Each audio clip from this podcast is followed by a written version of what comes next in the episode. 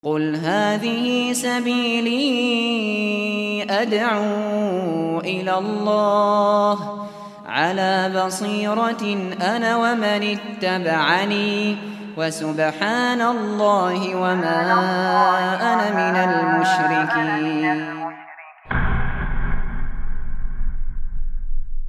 Bismillahirrahmanirrahim. Assalamualaikum warahmatullahi wabarakatuh. Alhamdulillah wassalatu wassalamu ala Rasulillah wa ala alihi wa man tabi'ahum bi ihsanin ila yaumiddin. Allahumma inna nas'aluka imanan la yartad wa 'ilman la yanfad wa murafaqata Muhammad sallallahu alaihi wasallam fi a'la jannatil khuld. Baik para jamaah sekalian, Bapak Ibu yang semoga senantiasa dirahmati oleh Allah. Kita sekarang lanjut sesi yang ketiga, melanjutkan pembahasan kita dari kitab Tauhid karya Syekh Muhammad bin Abdul Wahab. Baik, untuk kali ini kita lanjut bab ke tiga puluh empat. Masuk pada judul yang baru, merasa aman dari siksa Allah dan putus asa dari rahmat Allah. Ini kayaknya matanya pada redup ini ya. Ya? Kekenyangan. Kekenyangan? Ya, harusnya tadi nggak makan dulu ya. Baik, kuis terlebih dahulu. Mau apa yang paling tebal?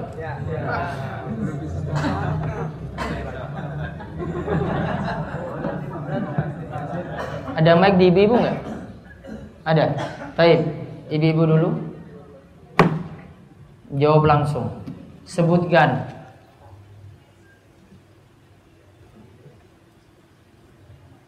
Tiga macam rasa takut kepada makhluk, ibu-ibu.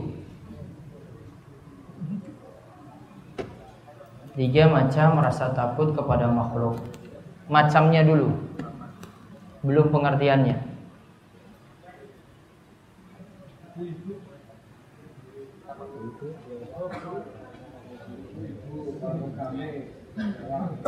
Nggak boleh lihat buku.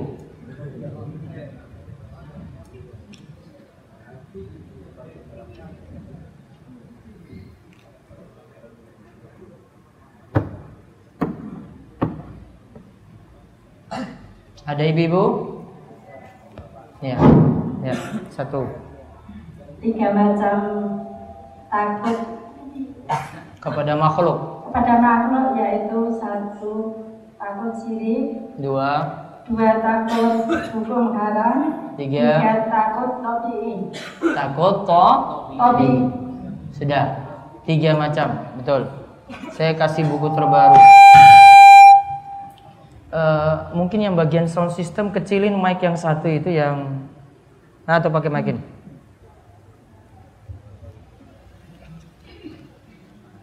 Taib. Bapak-bapak sekarang. Siap-siap. Sebutkan surat At-Tolak ayat ketiga.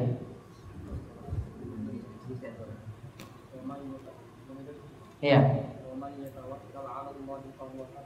Wa may yatawakkal 'alallahi fahuwa hasbuh. Artinya barang siapa bertawakal kepada Allah, maka Allah akan berikan kecukupan. Baik.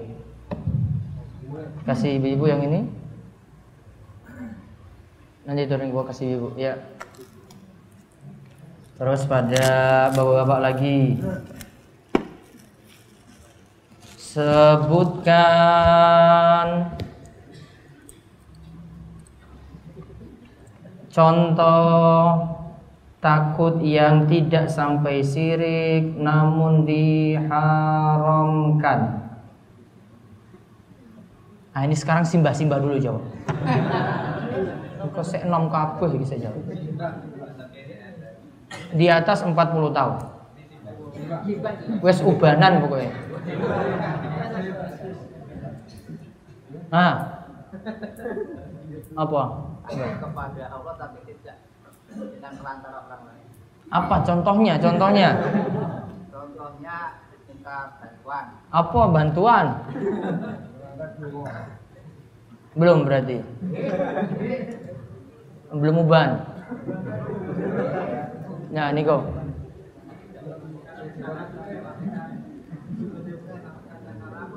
Apa?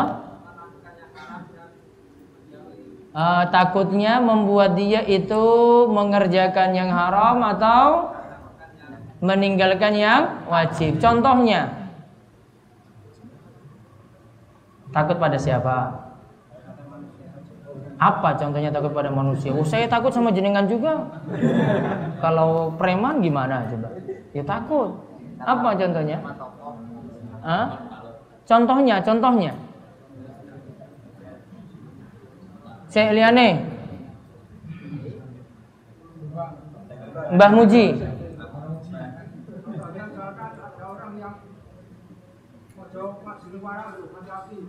Oh, cung ngaji neng warak loh, hati-hati, hati-hati kenapa?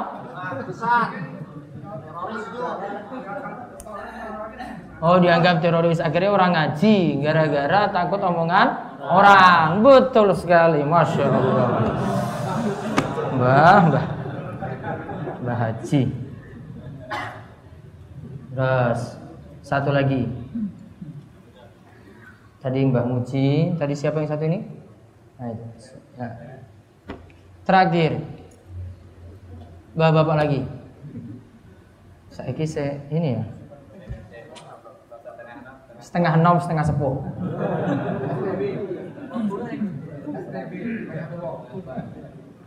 Yang sudah nikah aja, yang sudah nikah lah.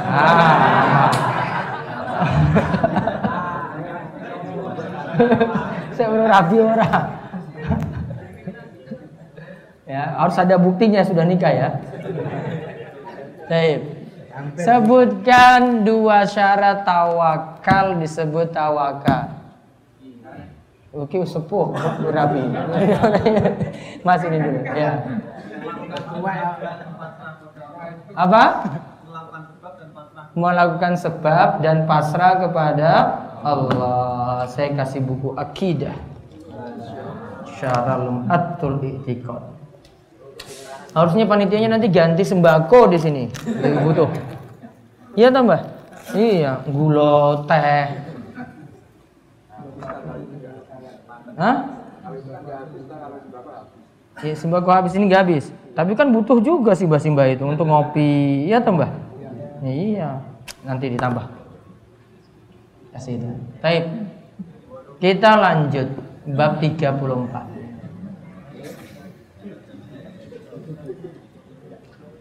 Merasa aman dari siksa Allah dan putus asa dari rahmatnya. Ini dua hal yang gak boleh kita lakukan. Seorang muslim tidak boleh dia maksiat terus, lantas dia merasa aman. Saya gak mungkin disiksa ya. Mau merasa aman gak boleh. Wah, saya ini orang yang paling baik di muka bumi, gak mungkin saya masuk neraka. Itu namanya merasa aman. Yang kedua di sini putus asa dari rahmat Allah. Artinya dia sudah buat dosa, sudah buat maksiat, sudah buat dosa besar, sudah pernah berzina, sudah berbuat syirik. Lantas saya tidak mungkin dapat ampunan Allah lagi. Itu namanya putus asa. Dua ini kira-kira sifat baik enggak ini? Enggak. Maka seorang muslim tidak boleh memiliki dua sifat. Satu, merasa aman dari siksa Allah. Merasa aman dari siksa Allah. Bentuknya apa? Bisa jadi bentuknya dia nganggap diri paling soleh, atau terus melanjutkan maksiat. Saya paling soleh, paling alim. Gak boleh.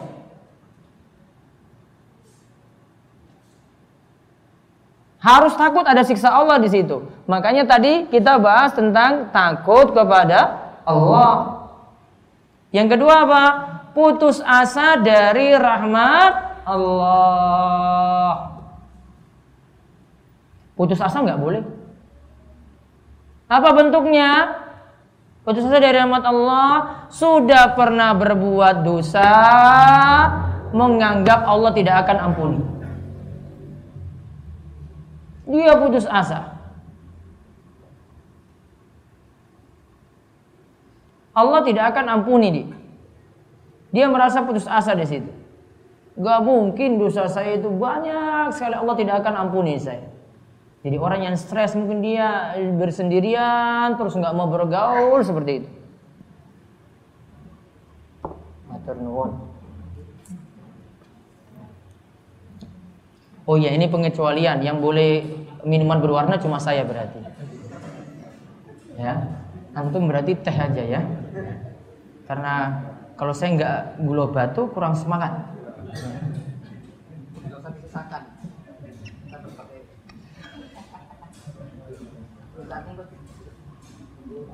Yang penting nggak ngalap berkah.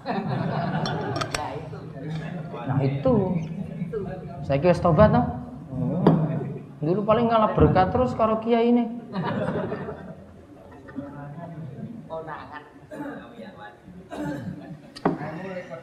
Taib. Sekarang kita lihat ini Allah berfirman beberapa ayat dulu. Mangkeh kali ayat, dua ayat. Ya, surat Al-A'raf dulu ayat sembilan puluh sembilan. Allah Ta'ala berfirman. Allah Ta'ala berfirman, maka apakah mereka merasa aman dari makar Allah? Tiadalah yang merasa aman dari siksa Allah kecuali orang-orang yang merugi. Afa aminu makrallah. Apakah mereka merasa aman dari makar Allah? Lihat catatan kaki nomor seratus empat puluh delapan. Makar Allah artinya Allah membuai orang-orang yang berbuat maksiat dengan limpahan nikmat yang banyak. Jadi ada yang nggak sholat jadi tiang sugih. Ada yang terus maksiat, selingkuh terus, main perempuan terus, malah jadi tiang sugih. Bonten apa bonten?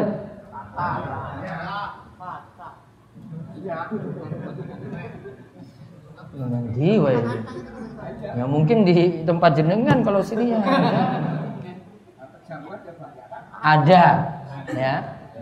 Jadi tadi apa? Makan Allah artinya Allah membuai orang-orang yang berbuat maksiat, dibuai malah ditambahkan nikmat. Dia buat syirik nikmatnya nambah terus. Dia buat dosa besar nikmatnya nambah. Terus dia mabuk-mabukan nikmatnya malah banyak. Nah lalu dikatakan tiadalah yang merasa aman dari siksa Allah kecuali orang-orang yang merugi. Khasirun, orang-orang yang merugi. Dicatat di situ, digarisbawahi, merasa aman dari makar Allah. Bentuknya apa diantaranya tadi? Maksiat malah diberi tambahan nikmat.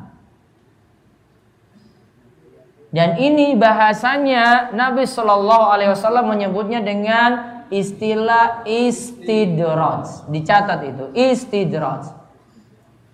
Berbuat maksiat malah diberi nikmat.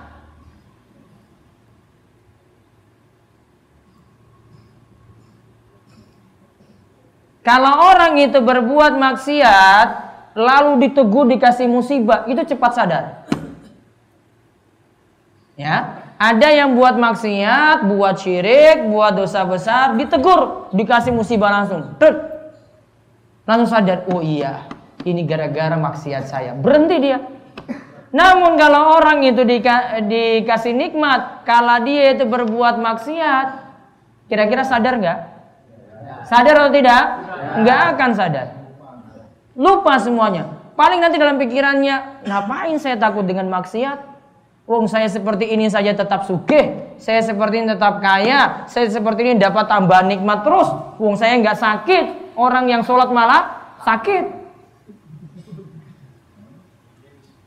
Sebenarnya itu bukan standar. Dia dapat nikmat, orang-orang kafir juga dapat nikmat juga sama, atau dapat rizki juga sama.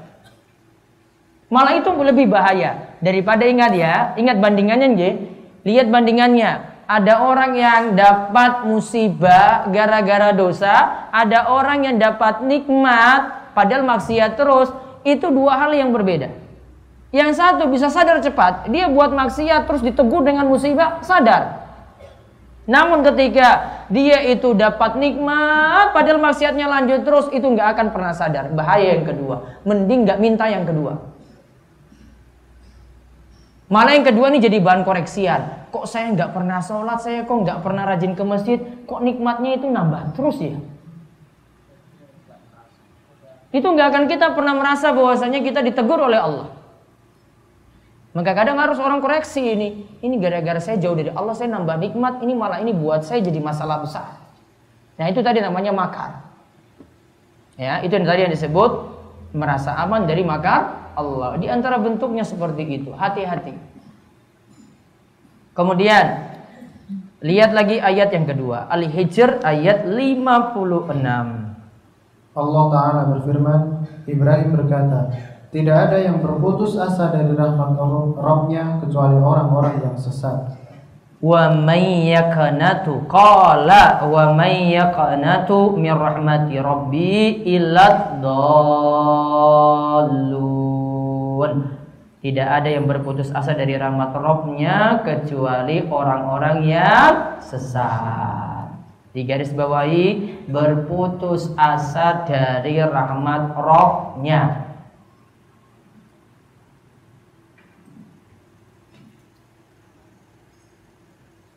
Dua sifat berarti sudah disebut, Ji. Yang pertama tadi apa? Merasa aman dari makar Allah, maksiatnya lanjut terus. Yang kedua, berputus asa dari rahmat Allah. Sekarang kaitannya di sini ditulis. Dua hal ini yaitu apa tadi? Merasa aman dari siksa Allah dan berputus asa dari rahmat Allah. Dua hal ini menafikan kesempurnaan tauhid. Menafikan kesempurnaan tauhid dan termasuk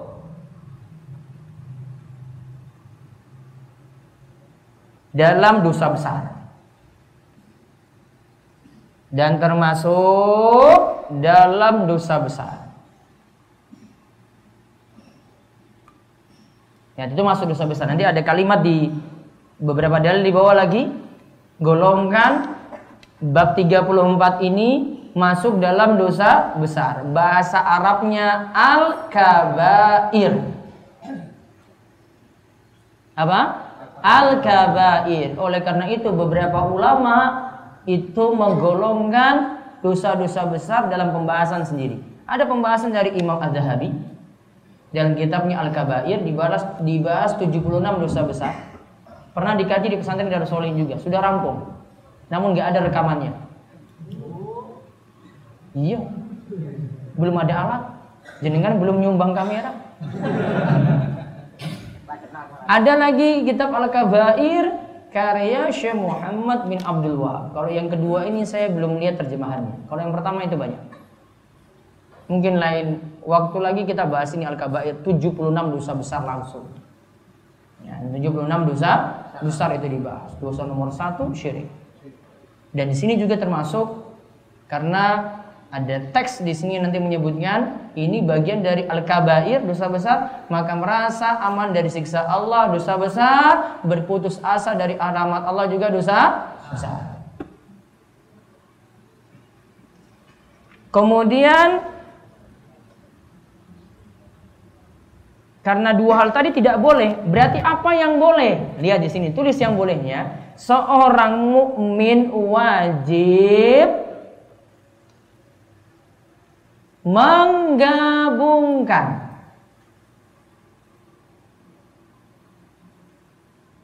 antara khauf, yaitu takut, dan roja, yaitu harap. Seorang mukmin wajib menggabungkan antara khauf, takut, dan roja, harap, yaitu takut pada siksa Allah, harap pada ampunan Allah. Nggak boleh dia lebihkan salah satunya. Nggak boleh dia lebihkan rasa takutnya berlebihan. Saya takut nanti masuk neraka, saya nggak mungkin diampuni lagi. Itu takut berlebihan namanya. Atau rasa harapnya terlalu, rasa amannya dia nanti kalau harapnya berlebih, rasa amannya juga berlebih. Saya nggak mungkin disiksa, wong saya dapat nikmat terus. Itu bentuknya. Maka harus diseimbangkan dengan apa? Diimbangkan antara takut dan harap. Orang mukmin harus ada takutnya, ada harapnya. Takut kepada siksa Allah, harap pada ampunan Allah. Nggak boleh lebihkan salah satunya. Saya condong pada takut saja, saya nggak mau harap. Nggak boleh. Dia imbangkan di sini. Dia harus harus memilih takut kepada Allah juga, harap, rasa harap pada Allah juga ada. Jadi khauf dan roja itu seimbang. Nah, kemudian dalil yang berikutnya lagi. Ibnu Abbas. Ibnu Abbas radhiyallahu anhu menuturkan bahwa Rasulullah shallallahu alaihi wasallam ditanya tentang dosa-dosa besar. Beliau menjawab, menyekutukan Allah, berputus asa dari rahmat Allah, dan merasa aman dari makar Allah. Taib. Ibnu Abbas menuturkan tentang dosa-dosa besar. Di garis bawah dosa-dosa besarnya. Tadi sudah kita buktikan itu dosa besar. Terus beliau jawab, satu, asyirku billah. Dua, wal ya'su min rohillah. Putus asa dari rahmat Allah. Tiga, wal abnu min makrillah, merasa aman dari makar Allah, dari siksa Allah. Berarti tiga hal dosa besar di sini ya. Namun ingat, kalau disebutkan tiga di sini bukan batasan. Selingkuh belum masuk sini loh, ini selingkuh. Judi belum masuk di sini. Ya. Bukan batasan, cuma contoh. Dosa besar apa di sini? Satu, syirik kepada Allah. Dua, berputus asa dari rahmat Allah. Tiga, merasa aman dari makar Allah. Satu lagi perkataan Ibnu Mas'ud, Abdurrazzaq. Abdurrazzaq meriwayatkan dari Ibnu Mas'ud radhiyallahu anhu, dia menuturkan, dosa besar yang paling besar adalah menyekutukan Allah, merasa aman dari makar Allah, berputus asa dari rahmat Allah dalam meraih cita-cita dan menyelesaikan permasalahan. Taib. Ibnu Mas'ud mengatakan, diriwayatkan oleh Abdurrazzaq, akbarul kaba'ir, di antara dosa paling besar adalah al-isyraku billah, berbuat syirik kepada Allah. Ini umum di sini, baik syirik besar maupun syirik kecil. Syirik besar, berikan tumbal kepada selain Allah, berdoa kepada selain Allah, syirik akbar, masuk dosa besar. Termasuk juga di sini syirik kecil. Syirik kecil juga masuk dalam dosa besar. Ada bentuk syirik kecil, ada dua macam. Ada yang disebut syirik dalam dalil, namun tidak membuat orang kekal dalam neraka, atau bentuknya perantara menuju kesyirikan. Contoh pernah kita bahas, mengagungkan kubur tiang soleh, mengagungkan kubur orang soleh. Datang ke kuburnya, nganggap doa yang paling afdol di kubur tersebut. Di masjid sini nggak afdol, kurang diijabahi. Namun kalau datang ke kubur, masya Allah, nangis-nangis, kemudian minta benar-benar di situ. Walaupun minta kepada Allah, walaupun minta kepada Allah. Kenapa dikatakan perantara? Lama-lama kalau doanya terkabul, kalau minta di situ, dia anggap afdolnya di situ, lama-kelamaan akan meminta langsung pada penghuni kubur. Ini kita nggak bahas jenis kuburannya loh, kuburan siapa terserah. Jenengan pahami sendiri, sudah paham. Ya, banyak yang lakukan wisata-wisata kan? Ya, cuma ke kubur-kubur tadi. Mau ke timur kayak, mau ke selatan kayak, mau ke barat kayak, utara kayak, ada kan ya? Banyak. Banyak. Iya banyak ya wes banyak. Ada. Dia nganggap seperti itu, maka syirik asghar menurut sebagian ulama karena perantara menuju syirik. Masuk juga di sini, masuk dalam dosa besar. Berarti kalau panjenengan mau berdoa gimana? Apa perlu datang ke kubur, nganggap afdol di situ? Enggak, berdoa di masjid panjenengan sendiri, berdoa di tengah malam di rumah sendiri lebih afdol daripada ke tempat tadi. Malah kalau kita ke situ doa terkabul, kita tuh merasa dapat nikmat terus, datang lagi besoknya. Terus terkabul lagi, datang lagi besoknya. Malah maksiat lanjut terus, syiriknya lanjut terus, dan dia tidak sadar kalau itu adalah Allah mengantarkan dia pelan-pelan pada kesesatan terus. Falamma zagu azagallahu qulubahum. Ketika orang itu sesat, diantar terus atas pilihan dia sesat, dia malah bertambah sesat. Jadi syirik itu gara-gara kita sendiri. Kita mau sesat, akhirnya tambah lama, tambah lama, syiriknya makin parah. Awalnya nganggap afdol loh di situ. Besok-besoknya nganggap lebih dari lagi daripada itu. Saya harus minta pada penghuni kubur ini. Lama-lama lagi tumbal lakukan di situ. Lama-lama lagi sholat nanti ditujukan pada penghuni kubur. Bisa lebih daripada itu. Makanya ini dicegah. Syirik asghar juga masuk di sini. Lalu wal amnu min makrillah, merasa aman dari makar Allah. Lalu yang ketiga wal kunutu min rahmatillah, merasa putus asa dari rahmat Allah. Kalau tadi merasa aman dari makar Allah. Kemudian wal ya'su min rauhillah, juga berputus asa dari rahmat Allah. Ya.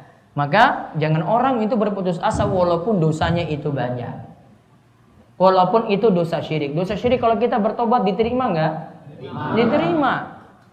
Dulu itu senangnya sajen, dulu itu senangnya untuk kasih tumbal pada selain Allah. Tobat sekarang, dia tinggalkan itu, diterima nggak? Diterima. Dosa apapun diterima. Mau dosa syirik pun diterima. Dulu benda-benda keramat itu dia suceni pas pas kapan? Hah? Nah, malam si Jisuro. Terus airnya diapain sisanya itu? Wes kena meneh. Iya tahu betul loh. Nganggo keramas juga. Ya Allah, padahal itu wis karatan loh, Mbak. Karatan loh itu bahaya ya. Bukan hanya karatan.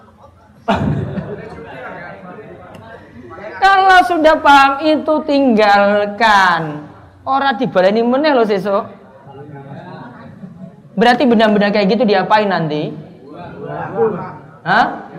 Kalau masih tajam bisa potong bawang pakai itu. Bisa nggak itu? Kurang mungkin, kurang mungkin.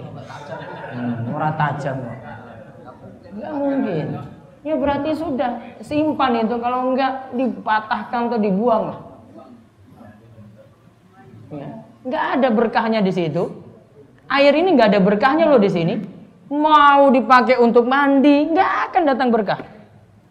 Berkah nggak ada, disebut dalam itu nggak ada. Bisa penyakit malahan. Sama juga mau kebaikan diraih pun karena mengagungkan ini juga nggak ada sama sekali. Tobat di situ. Kalau tobat Allah ampuni tadi. Dosa apapun meskipun dosa syirik Allah terima tobatnya. Termasuk juga yang dosa besar. Allah terima tobatnya. Yang penting gak diulang lagi. Karena orang muslim kalau tobatnya itu nasuha, tiga hal dia harus lakukan. Menyesal, kembali taat. Yang kedua, yang ketiga, bertekad tidak mau kembali lagi. Jangan-jangan nanti mikir kerisnya lagi. Wah ini eman-eman nih, saya cuci lagi nanti. Gak ada itu mikir itu lagi balik. Tinggalkan. Paham je? Niki lho sing urung tobat-tobat niki lho saking syirik. Ya itu enggak diulang-ulang lagi. Enggak bawa berkah. Jenengan mau cuci setiap tahun pun itu malam siji sura itu enggak akan dapat berkah sama sekali. Rumah enggak akan berkah di situ. Malah rumah jadi kuburan nanti di situ. Enggak ada berkah. Rumah mau aman gimana kalau gitu? Sholat, ngaji. Ya, itu baru aman. Kalau seperti tadi diurus-urus terus nggak akan dapat berkah. Rumahnya jadi seperti apa? Kuburan.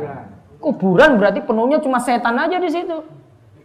Setan datang nongkrong di situ, dapat tempat bermalam di situ. Pernah kan Nabi shallallahu alaihi wasallam sebut, Setan itu mau bermalam di dalam rumah, yang ketika orang masuk dalam rumah tidak pernah baca zikir. Setan katakan pada teman-temannya, eh pasukan-pasukanku, teman-temanku, kita masuk dalam rumah ini. Di dalamnya dia tidak baca zikir, dapat tempat tidur gratis. Tidurnya berarti bareng sinten? Setan.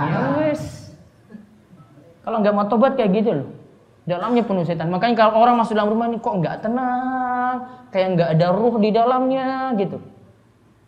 Kok nggak bercahaya, ya? Nggak nyaman. Bisa jadi tidak ada sholat, tidak ada apa? Zikir. Obat. Nah sekarang lihat kandungan bab Al-Masail. Kandungan bab satu. Tafsir surat Al-A'raf ayat sembilan puluh sembilan. Nah tadi. Afa aminu makrallah fala ya'manu makrallah illal qaumul khasirun.